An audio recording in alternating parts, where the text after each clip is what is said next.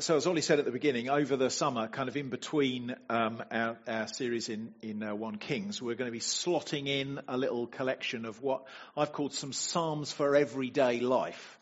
I've picked a handful of them, which I hope will be helpful. But of course, the psalms are full of them, aren't they? They are chock full of the real stuff of life, aren't they? It's why we go to them so often, isn't it? In the ups and the downs of what we're going through. It's because they point us to God in the everyday experience of our lives. And they don't just speak to us, do they? But they speak for us as well, don't they? Because the Psalms show us, like maybe no other part of Scripture, the interior lives of the psalmists. You know, their personal struggles, their the achings and longings of their hearts, their dependence upon God, and so on. The Psalms speak into every conceivable circumstance of the Christian life and every emotional dimension of the Christian life as well. The whole raw reality of the Christian life is to be found in the Psalms and the complete range of emotions that goes with it. And from there, they point us to Christ. And we're going to start today in Psalm 46, which I've called a psalm for when we face the storms of life, which of course come, don't they? You might have noticed. They come whether we want them or not, whether we like it or not. And that's the thing about the storms of life, isn't it? They strike all of us, don't they? Whether we're optimists or whether we're pessimists, whether we're Tiggers, some of us are Tiggers, aren't we? We're always bouncing through life on a wave of optimism and positivity and hopefulness, usually to the annoyance of the pessimists, but there you go. People who see the good in everything, and then there are the rest of us who are Eeyores, a bit more Eeyore-like, aren't we? We're pessimistic or more pessimistic, more gloomy, more negative. We tend to see the problems rather than the opportunities in everything. But actually, whether we're Tiggers or Eeyores, whether we're optimists or pessimists, actually all of us have to face, don't we, many things in our own lives and in the world at large, that we're going to struggle with, that are going to cause us pain. Indeed, there's going to be many of us this morning who are going through storms like that now. They might be relationship struggles. They might be financial struggles. They might be health struggles, be that mental health struggles or physical health struggles. And at the very least, these things play on our minds considerably, don't they? And often we just feel that they'll overwhelm us altogether. And then, of course, if we broaden the scope a bit, we find that the storms we face are not only personal struggles, are they? But they're the struggles we face as we try and live for Christ in a world that increasingly is turned against him, a world that increasingly sidelines and alienates his church, such that more of us perhaps face opposition than we used to, or, at work or from our families or our friends. And then if you go wider still, look at the wider world. Well, to do that is often to see more pain, isn't it? More struggle, more bitterness. And sometimes it all seems so overwhelming, doesn't it? We feel like the world is caving in around us. We just want it to stop. We want to press pause, don't we? We want to get off because we just can't cope with it anymore. Friends, there are enough storms in life, aren't there, to cause even the most wonderfully optimistic Tigger-like among us to just feel like giving up sometimes. But here in Psalm 46 is a psalm to sing in the storms of life, a psalm to sing in the middle of those circumstances that are a reality of life for all of us. And the reason I think it's such a helpful psalm is because the psalmist himself here is wrestling with some very serious problems. Problems that feel to him, if you glance at verses 2 and 3, as though the whole world is giving way under him. And I think that's the point here. Various scholars try and work out the precise setting for the psalm. I'm not sure it's really possible to do that. I think maybe the most likely is that it was written perhaps as a meditation on the last minute deliverance of Israel from the Assyrians, their attack on Jerusalem in the 8th century BC. where God turned what looked like a certain defeat into a spectacular victory. You can read about it in 2 Kings 19. In which case, if that's right, well, the setting was the superpower of the day, kind of banging on Jerusalem's door, as it were, a very present threat. So no wonder the psalmist is worried, and describes how he's feeling as being like the mountains falling into the heart of the sea, verse 2. And the waters roaring and foaming and the mountains trembling with its surging, and so on. But you see, I don't think the event is really the point. Maybe that was the circumstance, maybe it wasn't. But I don't think that's the point. He wants us to know how he feels. And how he feels is as though his world is collapsing around him and he's at the end of his tether. Sounds pretty familiar, doesn't it? But notice that this man does not despair, right? He doesn't throw in the towel, but rather he's got a kind of a quiet, unshakable confidence in God. Okay, not a confidence that everything's going to turn out rosy, but a confidence that God is in control and won't leave him or forsake him. In other words, his confidence in the midst of a life that is turned upside down by his circumstances, his confidence is not in himself, but it's in God, the God of the Scriptures. And friends, I reckon that's a message that you and I need to hear over and over and over again, isn't it? And in the midst of good times as well as bad times. That our confidence need not be shaken because of the God that we trust in. Because of course the Bible doesn't urge us towards blind optimism, does it? And neither does it kind of urge us towards sort of cynical pessimism. But rather it calls us to biblical realism.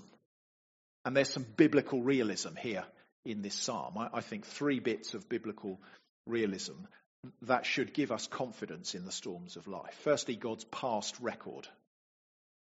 Secondly, his present help. Thirdly, his future victory. So here's the first reason why I think we can have confidence in the storms of life. It's because of God's past record. In other words, God has done certain things which show us that he's got a fabulous track record of being trustworthy. And in fact, you'll notice that the psalm begins in verse 1 by asserting that God can be trusted. God is our refuge and strength, a very present help in trouble. Therefore, we will not fear, though the earth gives way, though the mountains be moved into the heart of the sea, though its waters roar and foam, though the mountains tremble at its swelling. And this is the main point of the psalm, really. God is a refuge in the storm, right? He's our strength when we're weak. And that gives the psalmist confidence. And so he's able to say, therefore, we will not fear. Do you see? It's because of these truths about God that we need not be afraid. That no matter what happens to us, or no matter what life throws at us, God is our refuge and our strength. But of course, the trouble that we have with that is not that this assertion about God is wrong. That's not the trouble. The trouble is that we often don't believe it. I guess that's because, or one reason might be because life is just full of people who make wonderful claims, don't they? But whose claims always end up falling short of what they promise. You notice that? Life's full of things like that, isn't it? Like the cream that promises to give you younger looking skin. It doesn't do that, does it? Or the ready meal that is apparently restaurant quality. Yeah, only it tastes like slop. Or more seriously, the pension that promised you a good retirement, only they lost a great chunk of your money. Or the dodgy car dealer who sold you kind of 2 cars welded together, something like that. Or even more seriously, the religious con man who promised you health and wealth and happiness, but just took your money and left you sick and poor and broken. Right? World's full of people like that, isn't it? Overzealous advertisers. Right, slick salesmen, religious con men, the world's full of it. So is God like that? When he says here that whatever life throws at us, he is our refuge and strength, so we don't need to fear. Is he over-promising? He's not, is he? Not at all. And that's because he backs up his claims with solid credentials, doesn't he? And just look at it, look in this psalm at his past record, because it's very impressive. We're invited to look at it in verse 8, look. Come, behold the works of the Lord. How he has brought desolations on the earth. He makes wars cease to the end of the earth. He breaks the bow and shatters the spear. He burns the chariots with fire. So what sort of things does the psalmist have in mind here that God has done? Well, he's talking about the desolations that God has brought on the earth, hasn't he? In other words, God has acted in judgment on the earth. But notice he's also made wars cease. Hasn't he? He's broken the bow, he's shattered the spear, he's burned the chariot. In other words, through his judgments, he's brought about peace. He's acted to bring his judgment on the nations, but through it to bring peace. And what was the most significant event in Israel's history where there was both judgment and peace? It's got to be the Exodus, hasn't it? The Exodus from Egypt. Which, of course, was a massive national event, wasn't it? It was kind of rooted in the psyche of God's people, because they were slaves. They were slaves in Egypt, the superpower of the day. Humanly speaking, escape looked a complete impossibility. It would have been like the might of the Egyptian army against this kind of ragtag, a bunch of slave laborers. But God brought it about. He brought judgment on the land of Egypt, didn't he, through the plagues? And then he rescued his people through his miraculous intervention, such that while Egypt received God's judgment, so God's people received peace and freedom. And of course, it wasn't just at the beginning of Israel's history that God acted in that way, was it? But actually, the Old Testament's chock full of examples where again and again and again, God intervenes to rescue his people from their enemies. And that's what the psalmist here is looking back to. The incredible acts of God on behalf of his people. Right? A catalogue of the awesome works of God. And friends, notice too, look in verse 6, how it is that God brings about his plans for the world. Verse 6, the nations rage, the kingdoms totter, he utters his voice, the earth melts. Do you see, the nations are in uproar, they're all fighting each other, it's riotous, it's chaotic, it seems all out of control. What does God do? Well, he just lifts his voice and the earth melts. Just one word from him and all of that chaos and riotousness, and it just all melts away. Friends, that's awesome power, isn't it? He just speaks his word and all of that uproar is subdued. Brought to justice. I went to school in a pretty rowdy comprehensive school, really, with a ton of behavioural challenges, which many of the teachers in the school they couldn't control. Some of the classes I was in was just total chaos. But when Mr. Dickinson entered the room, okay, he was the headmaster, with one quietly spoken word, would come instant quiet and obedience. Maybe you remember a teacher that had that kind of presence, power. You know, I reckon most schools have got just at least one, haven't they? Hopefully, it's that's the kind of power, but of course, infinitely more, kind of on a cosmic scale that's being described here. But of course, it's one thing, isn't it, to kind of skim through the Old Testament and see God's works. It's quite another thing, then, to look in the New Testament and see God's works in technicolor, if you like, in all of their beauty and their depth, because it's in Jesus, of course, that we really see God's works in all their fullness, isn't it? So look at the works of Jesus, you know, bringing healing and compassion to the lost. Look how he subdued the storm. Look at how he fed the 5,000. Look at how he gave new life to the dead. Look at how he walked on the water. Look at how he died on the cross, right, in humiliation and abandonment and agony for our sins. Look at how he rose from the dead in triumph and ascended into heaven as king. You see, just come and see the works of the Lord, the psalmist says. Look at his track record. It's pretty impressive, isn't it? So surely this is a God we can trust, right? I mean, have you ever known him to break a promise? Have you ever known him to fail to deliver? Have you ever known a repentant sinner be turned away? Have you ever known a sin that's too big for him to forgive? No, you haven't. So come and see the works of the Lord, the psalmist says, and bow in humility before the God who can be trusted, both in trouble and in joy. Of course, the trouble we have with trusting God in the storms of life, placing our confidence in him, is that we're just so prone to trusting ourselves instead, aren't we? That's what society tells us is the answer, isn't it? Self-belief, self-confidence, self-focus. The key to success in the storms of life, society tells us, is to reach inside yourself. Believe in yourself, trust yourself and your instincts, your judgments, whatever. Friends, according to the Bible, that's just rubbish. Self-focus, self-trust, self-belief, that's not the solution, that's the problem. Which is actually plain to see, isn't it, when we look at our track record as against God's. Because, friends, our track records, if we're honest, it's pretty much a catalogue of failure, disappointment. And so the psalmist makes it clear here where our trust should be.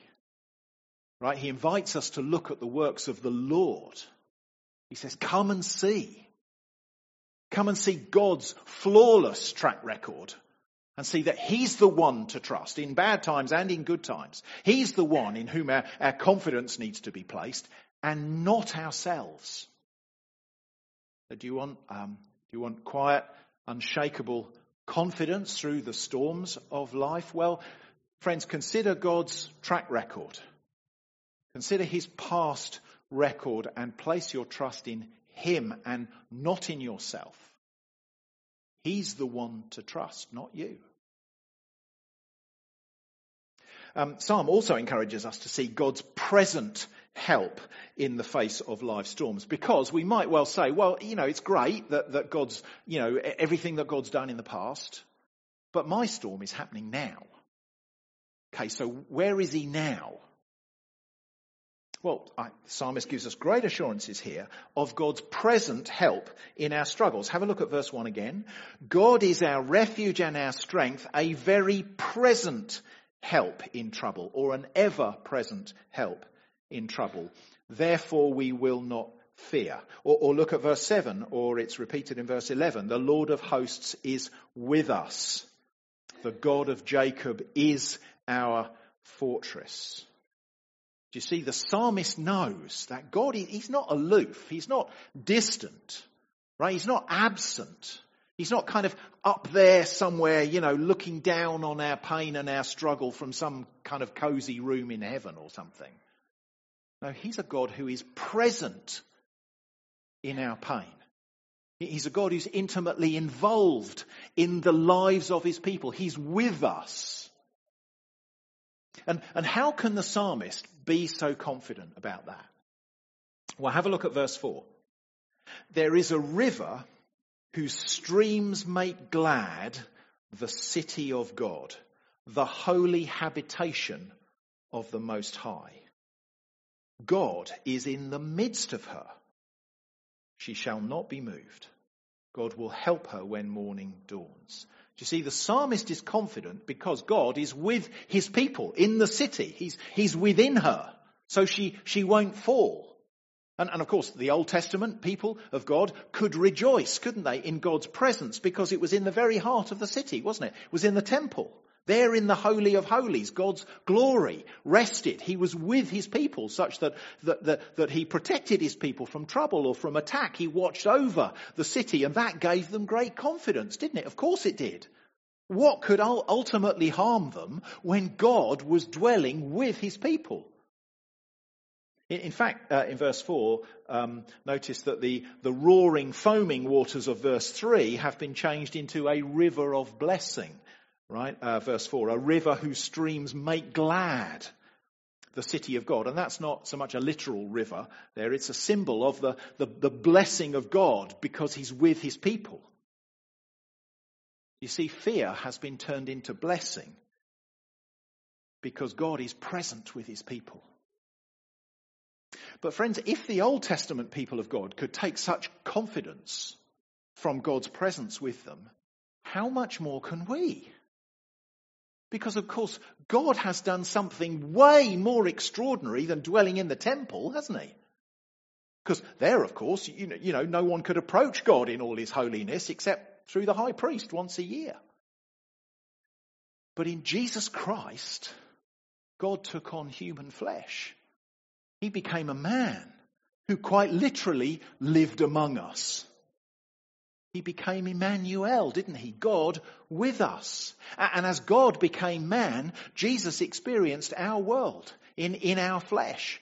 And he faced our pressures and our storms. You know, as the writer of the Hebrews says, we don't have a high priest who is unable to sympathize with our weaknesses. We have one who's been tempted in every way, just as we are, but without sin.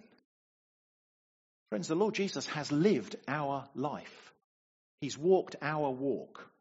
He's been in our shoes. He's known rejection. He's known excruciating pain. He's experienced betrayal. He's experienced bereavement. He knows everything about us and what we're facing. And friends, even more extraordinary than that is that by his Spirit, he is with us now. In the heart of every believer.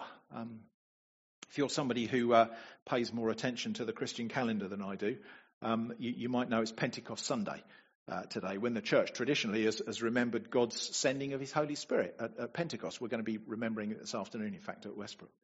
But that was in fulfillment of a promise, wasn't it? Before he went to his Father, he said, "Behold, I am with you always."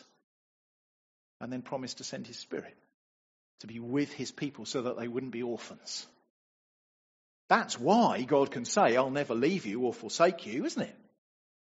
It's because, friend, if you're a Christian here today, by his Spirit, God is with you.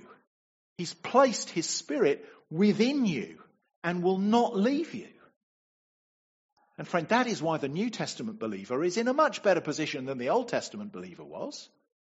Yeah, yes, our psalmist had great confidence in God's presence with him, but friend, how much more should we? When we have God, not just in the temple, but in our hearts, such that we can never be alone in any situation. We'll never go through anything ever again on our own. Do you realise that? No storm, right? No struggle, no situation we face, however awful, will we have to face alone or in our own strength. Because God is our refuge and strength and ever-present help in trouble. Therefore, we will not fear. I remember being on holiday one year, we were having a picnic. Kids were small. We were having a picnic by the side of a river. The two boys wanted to go in and have a swim. I could see that the current in the main part of the river was probably a bit strong for them to swim in. But there was a kind of bit on the side that was sort of a bit more sheltered. They could swim in that, so they did. However, one of the lads decided he was a strong enough swimmer to be able to swim out into the main flow. He was probably about 9 or 10, I think, at the time. So he did. But he soon realised that the current actually was too strong for him, and it started pulling him downstream. And he had a moment of panic. I saw the look in his eye. He had a moment of panic because he thought he was on his own and he was being swept away by the current. What he didn't know was that I'd foreseen that he'd probably have a go at that. You know, I knew the current would be too much for him. So I kind of positioned myself in the middle of the current, a bit downstream, so that I could catch him, take him back to safety, which I did.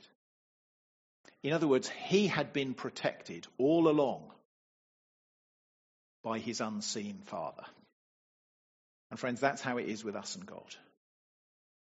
Although our heavenly Father too is unseen, yet he wants us to know that he is with us all the time to watch over us, to protect us, to strengthen us. And you know, for countless Christians down the ages, that's been a great source of great strength and comfort. Indeed, many of us here will have known some very dark days, times when we felt helpless and hopeless in the face of seemingly overwhelming struggle, and yet have been sustained by the wonderful truth of this psalm, that God is our refuge and strength and an ever-present help in trouble. Therefore, we will not fear. So no, God doesn't remove us from the pains and troubles of life. But friend, he never leaves us alone in them. He is our ever-present help in trouble. So how can we have quiet, unshakable confidence through the storms of life? Well, the psalmist invites us to consider God's past record and place your trust in him and not yourself. And he invites us to consider God's present help, that he is with us now. And there's nothing you will ever face alone again. But there's a final truth here, which the psalmist has for us, and that's to do with seeing God's future victory in the storms of life. Because we might well be tempted to ask whether there's ever going to be an end to these struggles, these difficulties. Will God's people ever see justice? You know, is there a light at the end of the tunnel? Is it just an oncoming train? Will we ever be vindicated? Well, the answer is yes. And that's because of God's future victory. And whilst it's only a hint, I think we do see that future hope here in verse 10. Have a look. Be still and know that I am God. I will be exalted among the nations. I will be exalted in the earth. Now, very often, it seems to me, I think this is the verse that we take out of context, the be still and know that I am God bit. It's often said to be kind of something like, enjoy the stillness and the quiet and the retreat from the harassment of a troubled world, and know that God is God, something like that. In other words, it's a call to be quiet, as it were, in the stillness of God's presence. But actually, the context of the verse shows us what the psalmist has in mind, I think, because notice what he's just said in the verses before, in verse 8. He says, come, behold the works of the Lord, how he's brought desolations on the earth and made wars cease to the end of the earth, and breaks the bow and shatters the spear and burns the chariot with fire. And as we've seen already, those are verses that speak of God's amazing power and authority in judgment, aren't they? And it's in that context that he says, be still and know that I am God. You see? In other words, it's not a voice that calls us to be quiet in the stillness of God's presence. It's a verse that tells us to keep our mouths shut in the face of the awesome power and judgment of God. In other words, there's nothing more to say. The right response is silence before this majestic, this holy God. It's as though standing before him and words are just inappropriate. Wonder whether you've ever stood behind a waterfall or up close to a big waterfall. Maybe some of you have been fortunate enough to go somewhere like Niagara Falls or Victoria Falls or somewhere like that. Or like me, maybe you visited one of the larger ones in the UK. The thing about getting up close to a waterfall, though, if you've ever done it, is that the power and the force of it is immense, isn't it? Maybe you've tried standing underneath one. I've done it once or twice, just letting it hammer on your head or your body. Speaking is not the appropriate thing to do then, is it? You're going to be stunned into silence as you simply try and stay on your feet under its might, under its power. And that phrase here, be still, it's like that. As one writer put it, it's not an invitation to quiet meditation, but rather to the silence of awestruck surrender. And then following that call, the Lord says, I will be exalted among the nations. I will be exalted in the earth. And that's a clear pronouncement from God, isn't it? That his plans will not be thwarted. Right? His glory will be seen throughout the earth. He will be exalted as Lord of all the nations. Victory will be his. Nothing, no one can stand in his way. And friends, that's a huge encouragement, isn't it? But when we're feeling harassed and when we're feeling hard-pressed, when we're feeling anxious about the future, there will be justice. God's name will be honoured. God's people will be vindicated. We don't need to despair. One of the Christians in past centuries who found strength and confidence in this psalm was the reformer, Martin Luther. You might remember him from your history books. He's the guy that kind of kicked off the Protestant Reformation, kind of recovered the truth of God's word, brought it back to the church, pretty much reshaped Europe in the process. But you know, those were massively turbulent times for him and his fellow reformers. He saw close friends martyred. He suffered serious bouts of depression, as well, of course, as being hounded and persecuted as he fought for the truth of the gospel. Indeed, during some of the most stressful of those years, he was even tempted to doubt that the fundamental truths of the very gospel that he was contending for. And it was through this psalm, actually, that God gave him strength. Because in the middle of those great upheavals in his life that he was facing, he could read the words, God is our refuge and our strength, a very present help in trouble. Therefore, we will not fear, though the earth gives way, which I'm sure is exactly how it must have felt to him. And in the face of the great uncertainty he must have felt about the future of what he was contending for, the very gospel itself, he could read, be still and know that I am God. I will be exalted among the nations. I will be exalted on the earth. In fact, I read this week that in his darkest moments, he would say to his friends, come, let us sing the 46th Psalm and let them do their worst. But of course, friends, the question for us is whether we too will place our trust in this mighty God and in his Son, the Lord Jesus, who is God with us. In the midst of our most turbulent and trying times, will we surrender our rebellious hearts to him and not to ourselves? Because friends, in good times and in bad, there's only one refuge and strength, and it's not you, right? And it's not me. There is nothing that is truly solid, trustworthy, lasting, except him. And nothing can thwart his plans. Nothing. And so in the storms of life, you know, in the chaos of the present and the uncertainty of the future, if we want to know the quiet, unshakable confidence of the psalmist here, it's not to be found in trusting ourselves and whatever human solutions we might come up with. No, it's to be found in trusting ourselves to God, who alone is our refuge and strength, and to his plans and purposes that cannot be thwarted. That's where there is confidence in the midst of chaos. Right? It's as we consider his past record, his present help, and his future victory, and surrender ourselves to him. Should we pray? Let's pray.